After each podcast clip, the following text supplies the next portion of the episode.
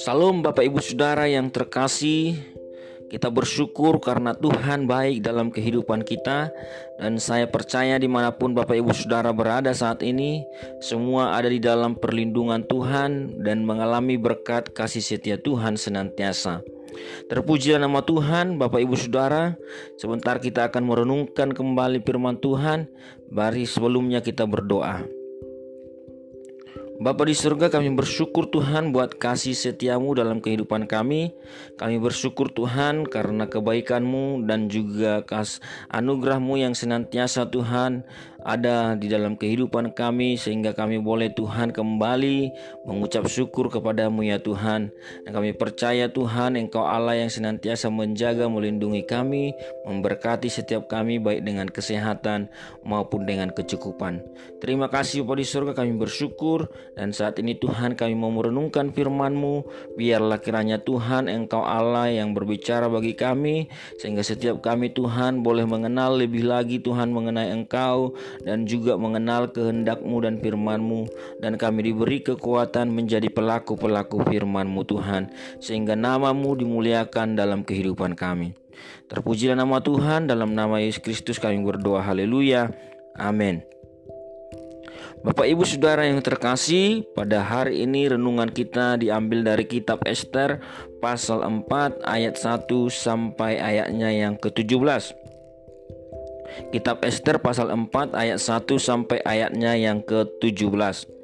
Nah, Bapak Ibu Saudara, saya tidak akan membaca seluruh bagian daripada kitab ini, tetapi kita akan merenungkan bagian-bagian yang menjadi rema bagi kita pada saat ini.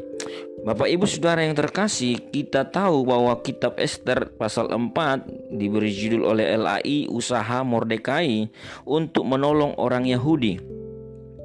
Mengapa? Karena di dalam pasal yang ketiga ada rencana Haman untuk memunahkan membunuh seluruh orang-orang Yahudi. Jadi Haman sebagai pembantu Raja Ahasuerus di mana Raja Ahasuerus pada waktu itu menjadi penguasa dari 120 lebih negeri dari India sampai Ethiopia. Artinya Raja Ahasuerus menjadi penguasa dunia pada masa itu. Kemudian Haman menghadap raja untuk diberikan undang-undang supaya supaya orang-orang Yahudi dibunuh, dipunahkan semuanya.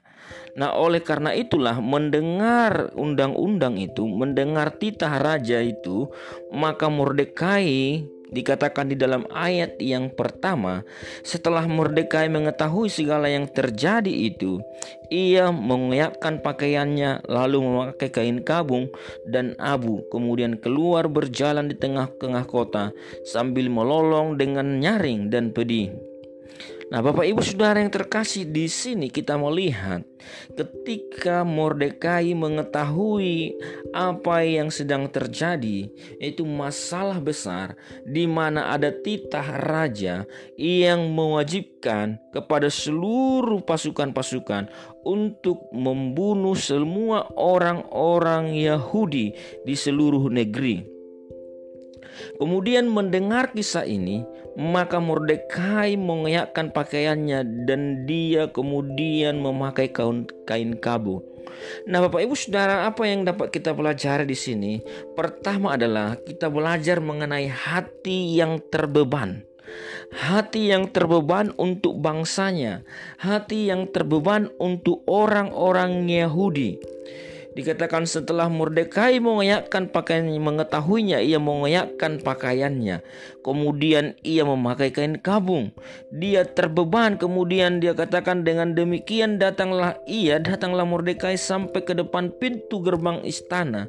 Karena seorang pun tidak boleh masuk pintu gerbang istana dengan berpakaian kain kabung. Tetapi Mordekai masuk dan mengambil resiko. Dia masuk ke depan pintu gerbang istana dengan kain kabung. Bapak Ibu Saudara, hati yang terbeban untuk bangsa itu, Mordekai berpuasa, Mordekai berkabung atas berita itu dan dia mengajak seluruh orang-orang untuk berkabung. Mengapa dia datang ke tengah ke istana itu karena dia tahu ada Esther di sana yang menjadi keponakannya yang menjadi ratu pada saat itu yang menjadi dayang-dayang raja pada saat itu. Nah, Bapak Ibu Saudara yang terkasih, meskipun ada begitu banyak tantangan, tetapi kita melihat ada hati yang terbeban untuk bangsa nya sendiri. Bagaimana dengan kita? Ketika kita tahu masalah bangsa kita seperti masalah Covid, seperti masalah yang sedang dihadapi masalah ekonomi dan masalah yang lain-lain yang sedang dihadapi oleh bangsa kita, apakah ada hati yang terbeban untuk bangsa kita? Atau paling tidak ketika kita mengalami masalah atau keluarga kita mengalami masalah atau orang-orang di sekitar kita mengalami masalah, adakah hati yang empati, hati yang terbeban seperti yang dimiliki oleh Mordekai ini untuk datang kepada Tuhan, untuk berduka berkabung. Bapak Ibu Saudara yang terkasih, oleh karena itu Bapak Ibu Saudara kiranya kita juga memiliki hati yang empati seperti hati Mordekai ini. Yang berikutnya Bapak Ibu Saudara kita melihat kemudian ada kesedihan di seluruh orang Yahudi. Karena apa? Karena mereka tahu bahwa mereka akan dipunahkan. Kemudian yang kedua yang dapat kita pelajari Bapak Ibu Saudara di dalam ayat 13 dan ayatnya yang ke-14 dikatakan maka Mordekai menyuruh menyampaikan jawab ini kepada Esther jangan kira karena engkau di dalam istana raja hanya engkau yang akan terluput dari antara semua orang Yahudi. Sebab sekalipun engkau pada saat ini berdiam diri saja bagi orang Yahudi akan timbul juga pertolongan dan kelepasan dari pihak lain. Dan engkau dengan kaum keluargamu akan binasa. Siapa tahu mungkin justru untuk saat yang seperti ini engkau beroleh kedudukan sebagai ratu.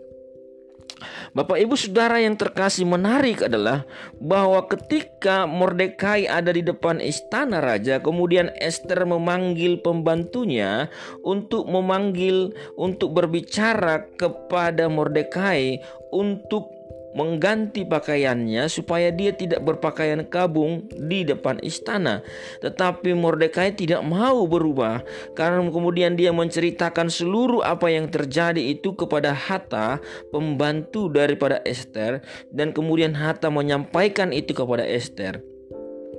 Kemudian ketika Esther mengetahui itu, maka Esther menyuruh Hatta untuk memberitahukan kepada kepada Mordekai bahwa bahwa setiap orang yang akan menghadap raja itu harus mendapatkan yang namanya tongkat emas jika menghadap raja tanpa dipanggil.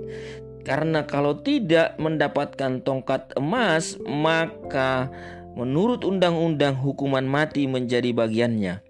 Nah, oleh karena itu, Bapak Ibu Saudara, kemudian Esther mengatakan itu kepada Mordekai bahwa dia terancam hukuman mati karena dia tidak dipanggil oleh raja untuk menghadap. Tetapi Mordekai kita lihat Bapak Ibu Saudara dikatakan, "Jangan kira karena engkau di dalam istana hanya engkau yang akan terluput. Kemudian di dalam ayat 14 sebab sekalipun engkau pada saat ini berdiam diri saja tetapi akan timbul bagi orang Yahudi akan timbul pertolongan dan kelepasan dari pihak lain. Di tengah persoalan yang mendesak Bapak Ibu Saudara, di tengah persoalan masalah yang begitu rumit, kita melihat ada iman yang dipegang oleh Mordekai. Mordekai masih memiliki harapan. Mordekai masih memiliki iman di tengah persoalan yang berat bahwa akan ada pertolongan sekalipun Esther tidak berbuat apa-apa. Bapak Ibu Saudara yang terkasih, iman di tengah persoalan. Mordekai memastikan bahwa sebab sekalipun engkau pada saat ini berdiam diri, bagi orang Yahudi akan timbul juga pertolongan dan kelepasan. Bagaimana dengan kita, Bapak Ibu Saudara, menghadapi masalah? Apakah kita akan tetap punya iman? bahwa Tuhan masih menolong, bahwa Tuhan masih pegang kendali, bahwa Tuhan masih membuka jalan, sekalipun orang-orang yang kita harapkan tidak bisa memberi pertolongan. Bapak Ibu Saudara, ada iman di tengah persoalan. Mordekai tidak meragukan Allah di sini. Mordekai tetap percaya bahwa sekalipun yang diharapkan adalah Esther tidak berbuat apa-apa, tetapi Tuhan akan tetap memberikan pertolongan. Akan tetap ada pertolongan dari pihak-pihak lain. Yang ketiga dan yang terakhir Bapak Ibu Saudara, di dalam ayatnya yang ke-16 dikatakan, Pergilah kumpulkanlah semua orang Yahudi yang terdapat di Susan dan berpuasalah untuk aku. Kemudian dikatakan janganlah makan dan janganlah minum baik waktu siang maupun waktu malam. Kemudian dikatakan aku juga serta dayang-dayangku akan berpuasa demikian. Kemudian baru setelah itu aku akan menghadap raja. Bapak Ibu Saudara di sini kita melihat karena iman yang diberikan oleh Mordekai kepada Esther maka Esther memberi pesan kepada Mordekai untuk pergi dan menyuruh semua orang Yahudi yang ada di Susan itu untuk berpuasa bersama-sama dan untuk berdoa menantikan pertolongan Tuhan dan setelah mereka berpuasa maka Esther akan menghadap raja. Di sini kita belajar Bapak Ibu Saudara bahwa ada kesepakatan untuk mengandalkan Tuhan.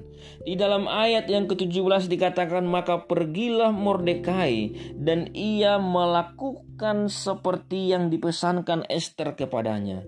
Artinya Bapak Ibu Saudara bersepakat untuk mengandalkan Tuhan.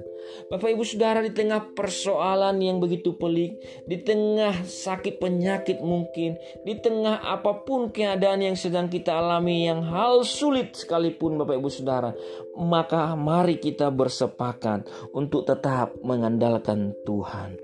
Mari kita bersama-sama berdoa. Mari kita bersama-sama berpuasa. Mari kita bersama-sama bersepakat menghadirkan Tuhan di dalam persoalan-persoalan hidup kita. Kita melihat di sini Mordekai dan Esther. Esther adalah keponakan daripada Mordekai yang diasuh oleh Mordekai. Tetapi kemudian Esther menjadi dayang-dayang, menjadi ratu di dalam istana. Nah, Bapak Ibu Saudara yang terkasih, ada kesepakatan Bapak Ibu Saudara bersepakat mengandalkan Tuhan. Bapak Ibu Saudara yang terkasih, ada tiga hal yang dapat kita renungkan pada saat ini. Yang pertama adalah hati yang terbeban. Milikilah hati yang terbeban untuk persoalan-persoalan yang kita lihat di sekeliling kita. Persoalan-persoalan di gereja kita, persoalan-persoalan di tetangga kita, persoalan-persoalan di rumah tangga kita, persoalan-persoalan di keluarga kita, persoalan-persoalan di kota kita, persoalan-persoalan di bangsa kita. Dan yang kedua, milikilah iman yang di tengah persoalan itu. Percayalah bahwa Allah tetap akan memberikan pertolongan. Percayalah bahwa masih ada harapan, masih ada pertolongan. Dan yang ketiga, mari kita bersehati, mari kita bersepakat untuk mengandalkan Tuhan di atas segala usaha, untuk mengandalkan Tuhan di atas segala keadaan, untuk mengandalkan Tuhan senantiasa di dalam kehidupan kita. Dan saya percaya maka kalau kita baca di dalam ayat pasal yang kelima, maka Esther menghadap raja dan kemudian raja mengulurkan tongkat emasnya kepada Esther. Ada pertolongan dari Allah, Bapak Ibu Saudara. Ada pertolongan dari Tuhan. Terpujilah nama Tuhan. Kiranya renungan ini memberkati kita semua. Mari kita berdoa. Bapa di surga kami bersyukur Tuhan buat firman-Mu. Biarlah kiranya Tuhan Engkau berikan hati yang terbeban untuk kami semua. Dan juga Engkau Allah menumbuhkan iman kami harapan kami senantiasa kepadamu sehingga kami semua boleh bersepakat mengandalkan Engkau. Karena ketika kami berdoa Engkau bekerja ya Tuhan terima kasih ya Tuhan kami bersyukur bagimu Berkati seluruh kami Tuhan yang mendengarkan renungan ini di mana pun berada. Yang sakit Tuhan sembuhkan, yang lemah Tuhan kuatkan, yang kekurangan Tuhan cukupkan, yang bimbang dan bingung Tuhan pimpin dan tuntun. Terima kasih Bapak di surga kami bersyukur dalam nama Yesus Kristus. Haleluya.